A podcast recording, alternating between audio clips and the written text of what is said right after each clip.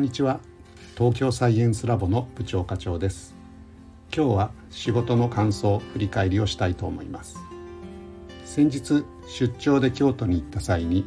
バスガイドの旅チャンネルナビゲーターのちいこさんと一緒に仕事をさせてもらいました。その時のことについて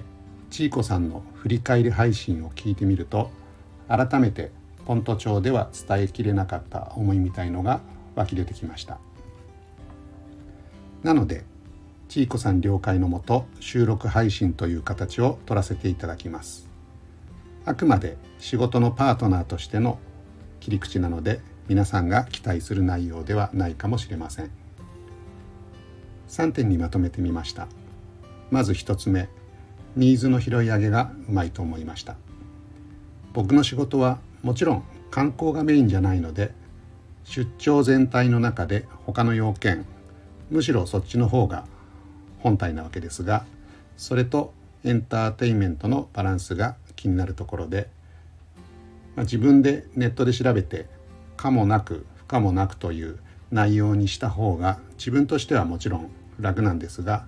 それだと新たな発見も何もないので、まあ、今回冒険してみるかどうか悩みどころでした。ただ仕事の中で悩む時間が最も無駄な時間と言われる現代社会に生きてますのでまずは情報共有して相談という形でちいこさんに連絡を取りました。そしたらすぐに回答をくれたわけなんですが自分の中で曖昧だった箇所に光を当ててくれてまあどっかからか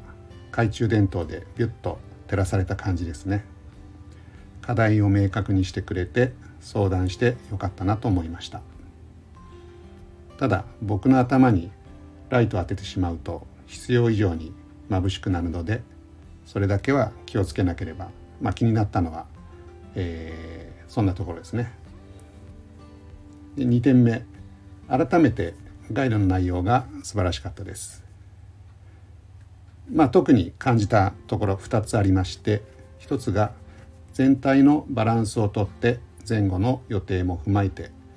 そちらに影響しないような予定を組んでくれました。なので一つ一つの訪問場所は細切れでバラバラなんですが最後は文脈で全部つながるように組み立てられていてちいこさんの企画力の恐ろしさを見せつけられました。あとはご自身が一番楽しんでガイドをしてくれるスタイルはスタイフそのままでした。ちいこさんみたいに自分の仕事が好きで真摯に努力する人ってのはどんな仕事に就いたとしても成功するんだと思います、まあ、何しろこういう高いスキルを持った方に出会えて一緒に仕事ができるっていうのは誇らしい気持ちになります。改めてありがとうございました。3つ目は感想ですねポント町の振り返り会で美味しそうに食事をされる姿が印象的でしたもう何十年もサラリーマンやってますから注文内容とかすぐ決まって食事も快適になりがちなんですが一品一品に感動されしっかり、えー、食べておられました。その時はトーマスちいこさんと3人でもう最後の方はトーマスお腹いっぱいだからということででもまあ僕はせっかくポント町に、えー、来ているということもあったので目いっぱい食べちゃおうということでしぶとく追加注文していたんですけど、えー、ちいこさんも一緒に美味しそうに全部食べてくれました。食べることが本当にお好きなんだなと思いました。最後にこれから英語ガイドにチャレンジされるということなので一つ僕が経験したエピソードを紹介します。2009年頃出張でヨーロッパに行った時の話です。予定にはなかったんですが急遽チェコ共和国のプラハという町で一泊しました。仕事は午前中で終わってしまい夜の飛行機まで時間があったので3時間ぐらいのガイドツアーに参加しました。参加者は10人ぐらいでガイドの女性がどの言語にするか初めに決めようと言いました。意外なことに僕を除く全員がフランス語僕だけが英語でした。なので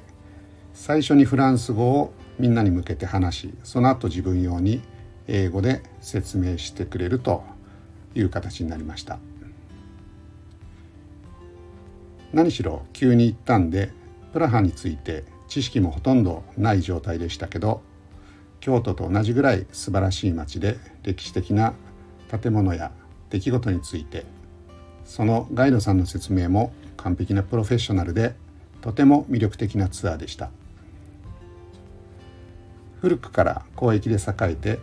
モーツァルトがオペラをやった劇場近代は共産主義の中で自由を目指して戦った事件とか人の一生のように物語として、えー、話してくれるツアーでしたツアーの途中でガイドさんがふと僕に「英語の説明まだいりますか?」ということを改めて聞いてきたんですね。その時に気づいたんですが